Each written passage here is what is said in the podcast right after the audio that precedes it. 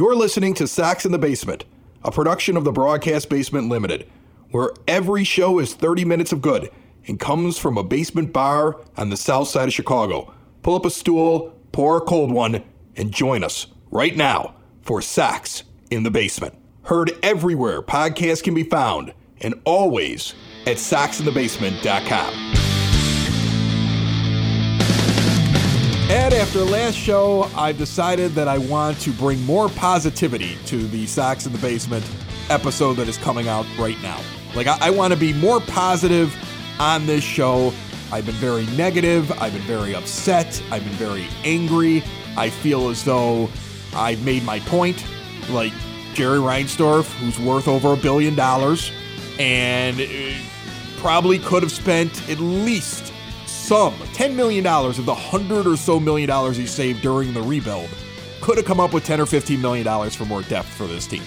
I wasn't asking for Trevor Bauer. I wasn't asking for, you know, so a four-year deal for Ozuna. If that's what he got, we were never going to get him. I get all of that. But there were things he could have spent money on. There was a little bit bigger budget he should have given Rick Hahn. He didn't. It's on him. I think we've made that point. I think that the Jerry's getting older and wants to win a championship, and he cares needs to have a little asterisk next to it that says as long as he doesn't lose a dime, and and maybe makes a little bit of money in the process. So as long as it's said that way, I think we're all of an understanding. But the White Sox are a good team on paper. I don't care what the PECOTA projections that just recently came out said. I'm excited about this team, and I want to kind of focus on that today. And we've got Jordan Lazowski from Sox on 35th and Diamond Digest joining us, so it should be a good show. So you don't want to. I just want to recap. In this show, you don't want to say anything about Jerry needing to give Rick Hahn a better budget, having uh, given Rick Hahn the ability to spend a little bit more money, add to the team. You don't want to talk about any of that. No, I don't want to talk about how he swims in a giant vat of money, uh, just like Scrooge McDuck does, and spits gold coins out of his mouth when he comes up for air. I don't want to talk about any of that. I want to talk positively.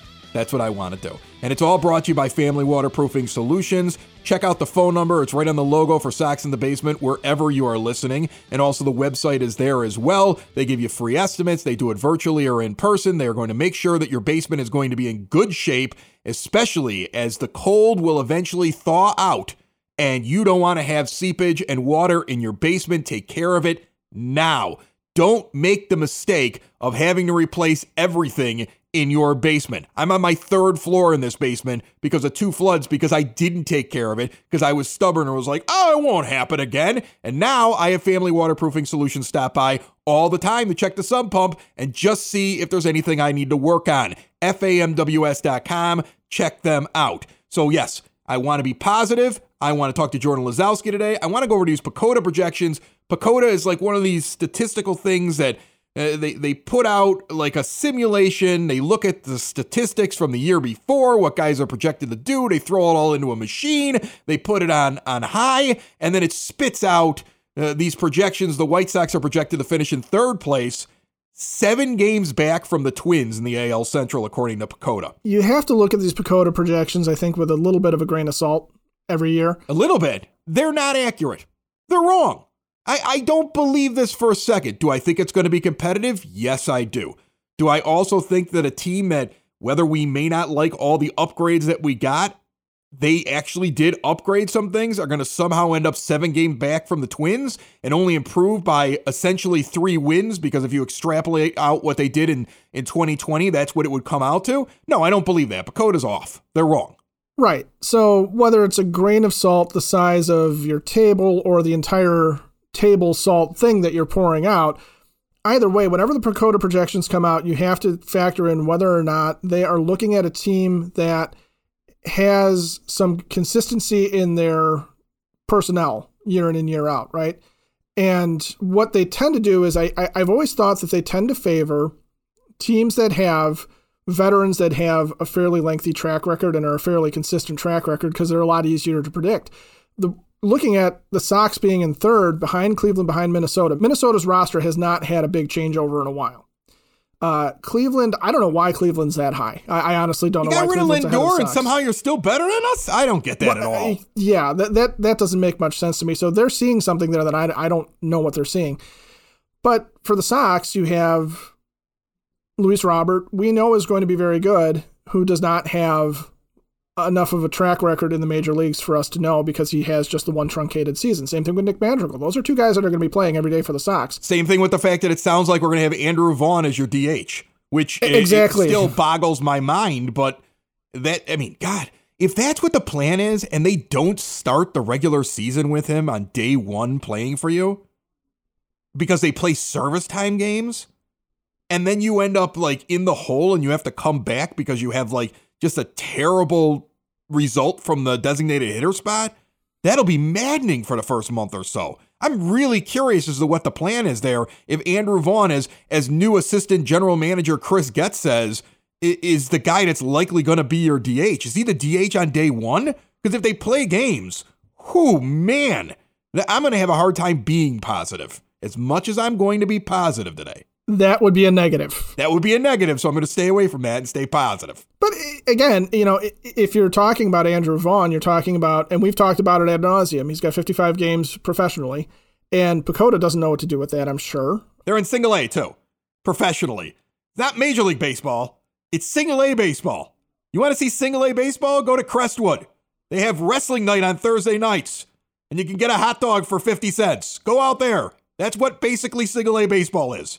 So right. professional, yeah, sure, technically. I mean, technically, I'm a professional broadcaster as I sit on a microphone in my basement at a bar in my sweatpants right now. But technically, I'm a professional. That's how much of a professional baseball player Andrew Vaughn is at this point. And I appreciate you getting dressed up for me. And I'd also like to remind you that Andrew Vaughn is at least one half of the tag team champions. There you go. So you know, he's got some great moves off the top rope, and his rolling German suplexes are are phenomenal.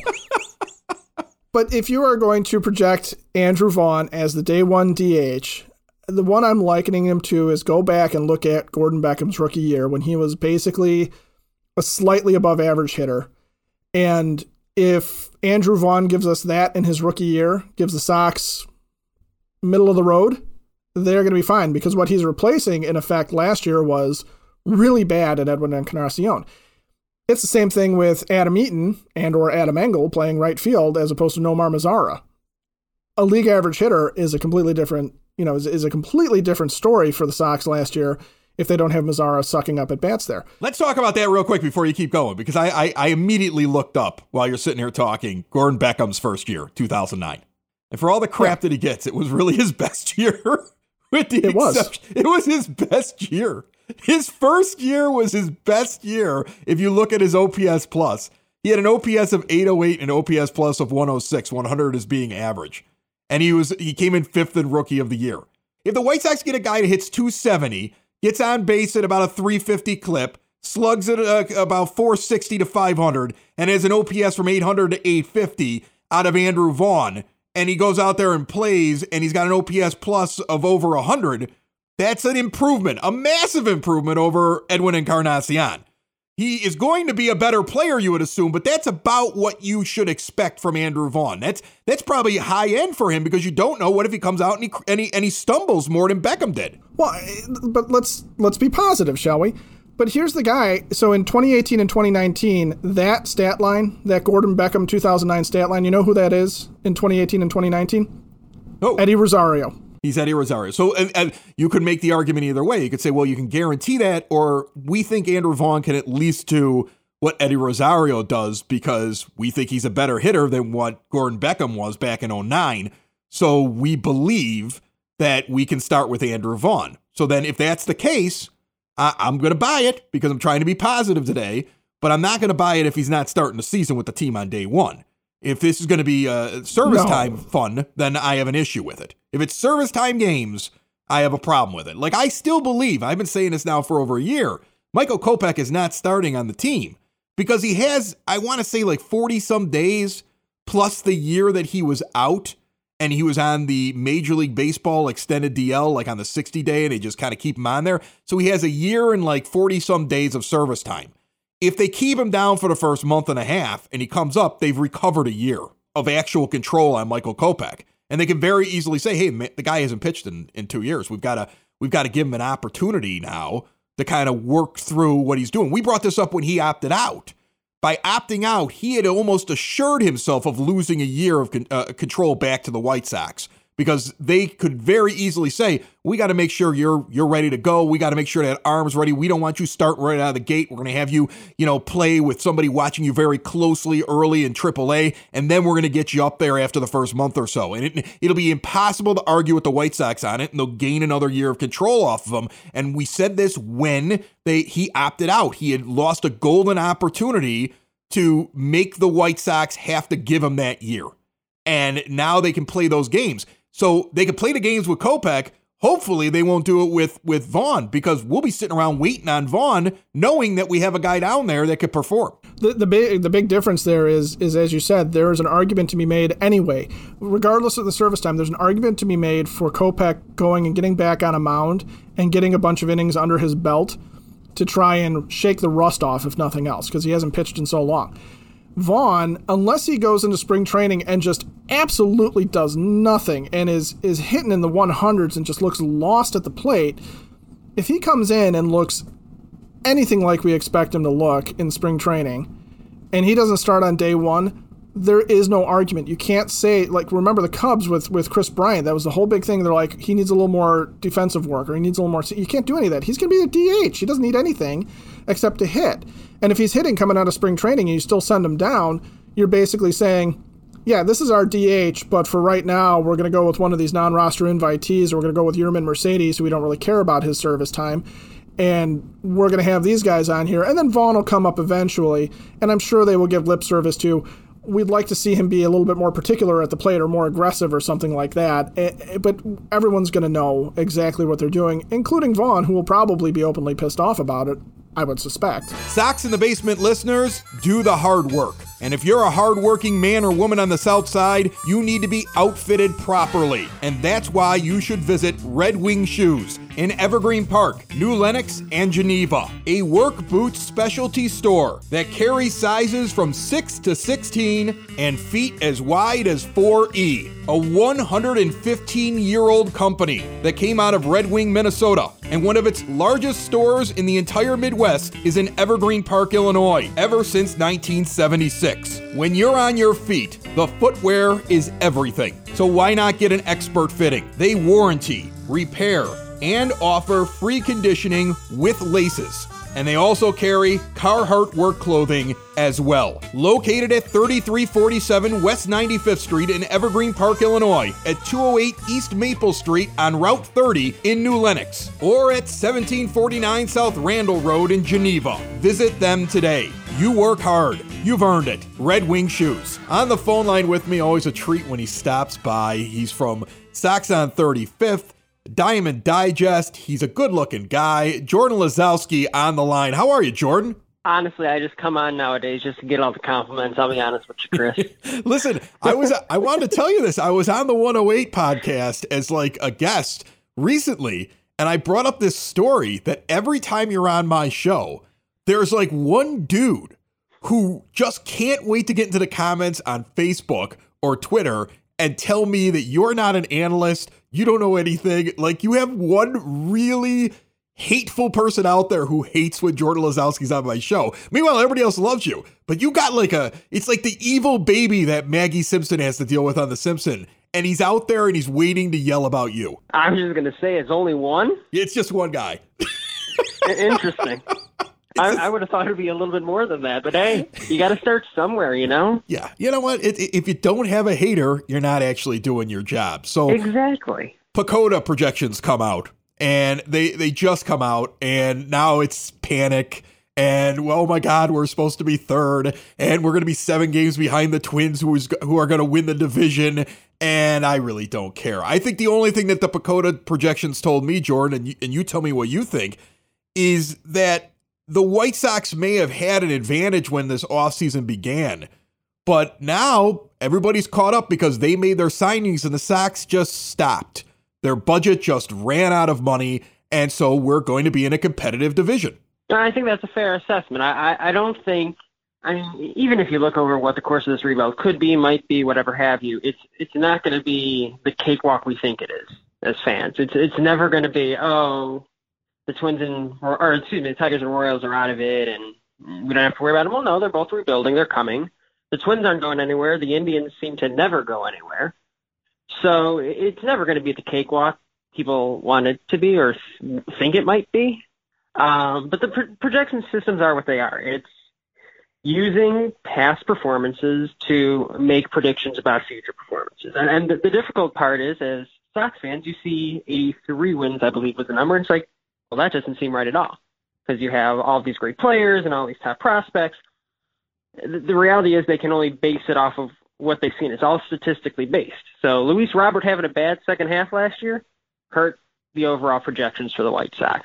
Yoan Moncada having COVID all last year hurt the projections for the White Sox. Andrew Vaughn not really slugging all that much, and the only data they have for him from 2019 doesn't help the projections much. That when you accumulate that all, it's going to lead to projections that we as fans don't feel are right. Does this kind of shine a light on how fans view their team and how the and how the team, how the White Sox are going to present the team to the fan base?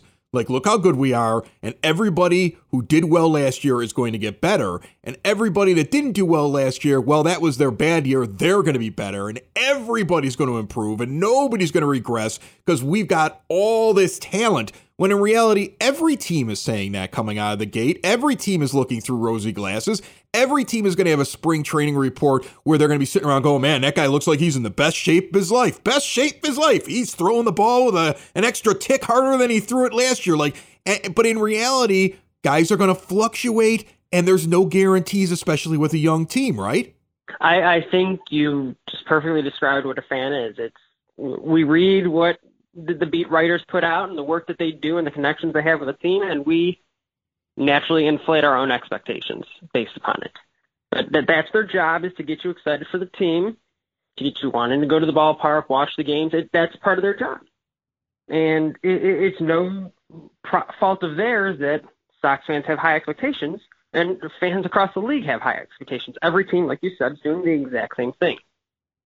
There's going to be regression candidates there's going to be players that outperform what they're projected to do and what they did last season.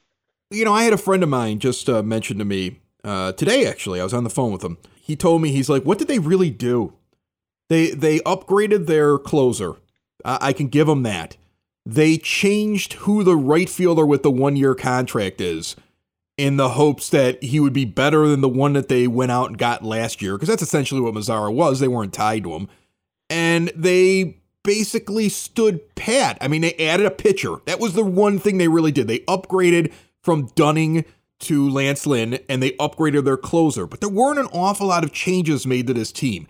Is that too negative an opinion when you look at what the White Sox did in the offseason, or is that spot on? Well, it it's a little bit of both. As a whole, if you went into this offseason saying – this was the off season. The Sox were finally going to spend money. You're disappointed, and I'm not going to be able to convince you otherwise. And that's a fair take to have as a fan, as an individual, what have you. But when you look at what stopped the 2020 White Sox from being successful, it wasn't the fact that Nomar Mazara was only hitting 200. It was. It wasn't the fact that you know they didn't necessarily have the depth to get beyond uh, the first round of the playoffs. It was they had to throw a crapshoot out for Game Three of the ALDS, and part of what got them there, and part of what their success was on the flip side, was having such a good bullpen. You need a dominant bullpen in today's game. In the playoffs, in the regular season, look at any team that's won recently, and you'll find someone similar to a Liam Hendriks who can give you outs whenever you need them. That was it, it might be what some fans consider a lateral move to move from Colomé to Hendriks. The difference with Hendriks is his ability to pitch seventh, eighth, ninth, sixth, fifth, whatever have you, and to do it for multiple innings. That's an upgrade over column A. was historically good last year, but the the flexibility Hendriks gives you is an automatic upgrade, in my opinion. And I think a lot of fans are undervaluing the value that Lance Lynn is bringing to the team. He's not the number three starter. He's the second best starter behind Lucas Giolito. And have those two guys leading and Keuchel as your competent third, now you have three starters in the playoffs. Now you can get through those first few games of the playoffs. The Sox didn't have that last year. So is, is, it underwhelming because maybe they didn't solve right field exactly how you wanted to, or they're putting a lot of faith in Andrew Vaughn at the DH? Absolutely. But at the same time, if you have a lineup with seven really good hitters, an eighth one that's pretty good, if we're let, us not hype up Andrew Vaughn too much in, in this scenario, he's going to be pretty good this year. And then Adam Eaton is serviceable at the very least. There are very few teams one through nine who are just absolute studs. They addressed what I considered the most pressing need, and that was a top of line starter. So, I want to talk to you a little bit about what Major League Baseball is doing over the last, I would say, 48 hours or so. I have seen an awful lot of interesting things about baseballs being made a different way, uh, humidors showing up in new stadiums that they weren't in before, but yet we're going to give the players access to video again and blur out the catcher signs so they can't steal signs.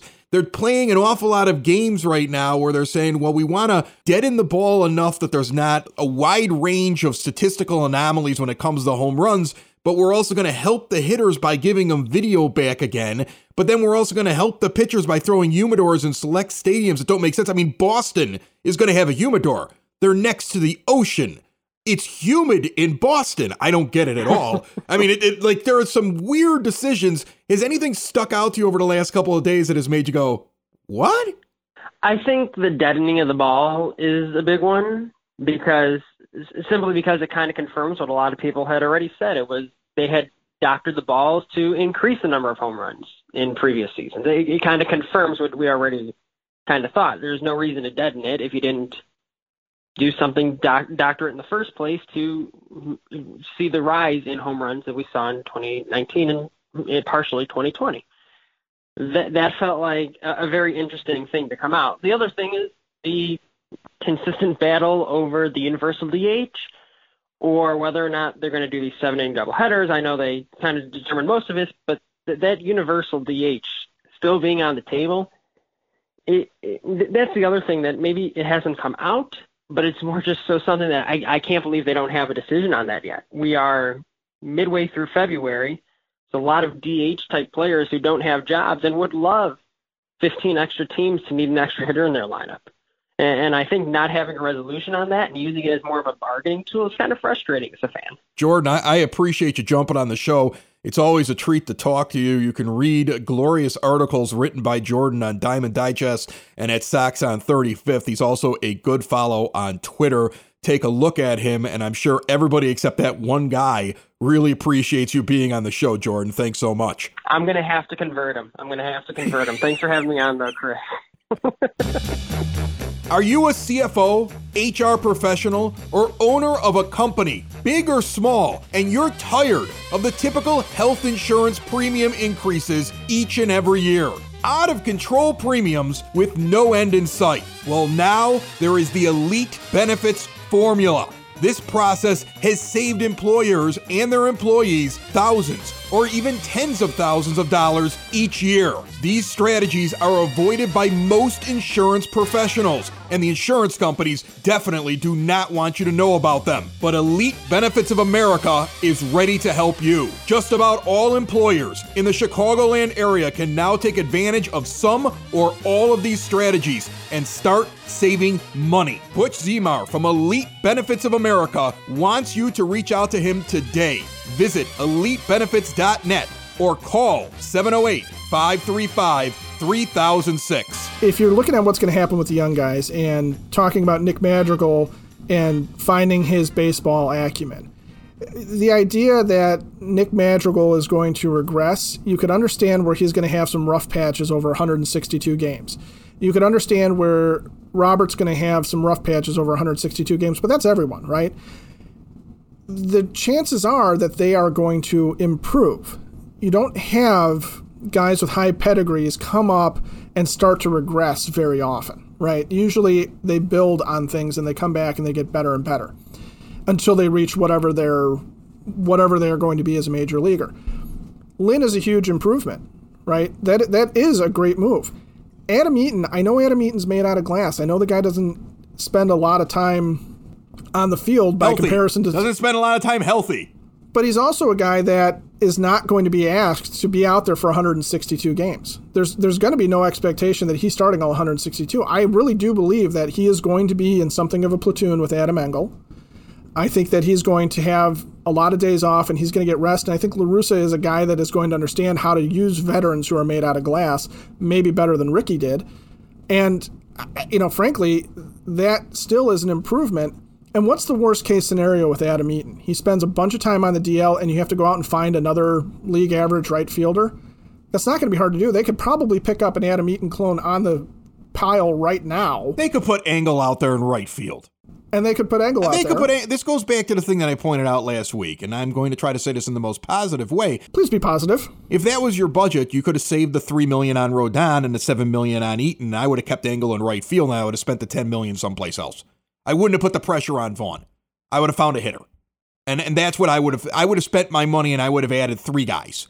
I would have added Lynn through the trade. I would have added. I would have been fine with the shutdown closer that, as Lazowski just pointed out, you can move him anywhere, especially in the playoffs. When Tony La Russa needs an out in the seventh inning, you you're going to see him come walking in. The Aussie's coming in from out there to get three outs, boom, boom, boom, because that's Yeah. the critical moment of the game. And, and you still have Bummer on the back end to close out the game if you wanted to do it that way. You can you can situationally use your very good bullpen. So I would have said use that money more on the the extra bat.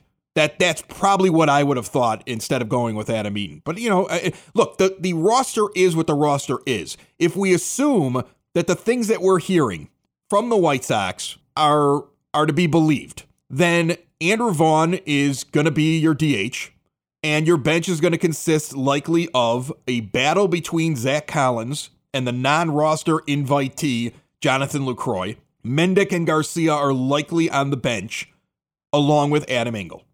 And that's that's likely what happens. There might be some battle. You might see something change in there, but that's probably the likely look of the White Sox on opening day. And Garrett Crochet is going to be a two or three inning relief pitcher, a la Josh Hader, and that's going to be kind of cool Yeah. the the Milwaukee Brewers have had a guy in Hader that they can have close a game, they can have come in and pitch three innings, they can have him come in to get one guy he matches up against, and he's such an effective pitcher. He gets a ridiculous amount of holds.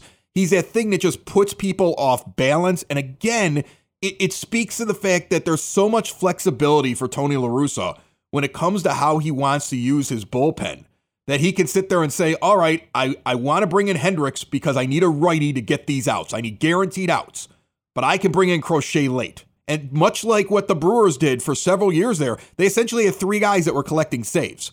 Their main closer, but then you would see Hader get saves. You would see things get moved around, and that that that is what they're going to have. and you're gonna if you're gonna see that now I, I compared because i felt like these were two teams that were trying to do the same thing the sox are doing and make a leap out of a rebuild. And we've gone over a lot of what san diego's done versus the sox. We've gone over what some of the things toronto's done uh, compared to what the sox have done. And if you want to talk positivity look at San Diego's bullpen and tell me that you trust Drew Pomeranz over Liam Hendriks or the other veteran guys that had, that had, do not have the stuff that the Sox bullpen is going to have bullpen. this year We have the better bullpen. by far. We have the better bullpen, and that would be the only thing that's going to save us in a postseason. When you, if let's say the White Sox reach the promised land this year, that we'll be sitting around in six months laughing about the fact that we are worried about the budget. That this team Yeah. comes out and everybody looks like a genius, and the Sox We will have pennant. scrubbed all these shows and blogs Yeah. from, from no, the no, I'll leave them up there. I, I'm willing to admit when I'm wrong. Okay, The- but but we we get to the World Series.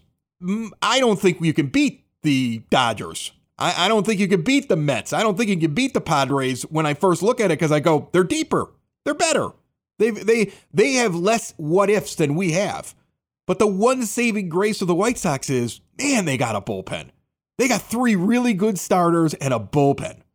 And that's really what you need when you get to a seven game series. Three really good starters and a bullpen. And what if Kopech comes back and he's what you hope he can be, or Cease becomes fixed all of a sudden by Ethan Katz, or whatever? Uh, Then you, that's all icing on the cake. So if they stay healthy, and they get into a, a, playoff series and they're not some wild card team that could be one and done kicked out of it however this whole thing is structured this year because i still you never know. They could they could change this in about three days how the playoffs are going to be. But when they get into a series they are far better prepared for it than they were going into the series at the end of 2020 they, they have the better they have a better manager. They have a guy who's been there before. God i doubt i really hope that we don't have an injured Eloy Jimenez because if he would have been healthy, they probably would have made it through that first round. And you've got guys that have that are going to be improved, and you've got better pitching, and that was your Achilles heel. So if anything, they addressed the things that were the most glaring issues. But I also have this little part of me in the back of me that says they addressed that, so they're going to do better this year. But then they're going to find another issue that they should have addressed. And it's like this team isn't going to be forward thinking enough that you know, we need to be able to get over that final hump and win a World Series until they get there and realize, oh, yeah, we probably should have added another batter or another starting pitcher. We probably should have planned for this, but we didn't. That, I guess, is my only fear.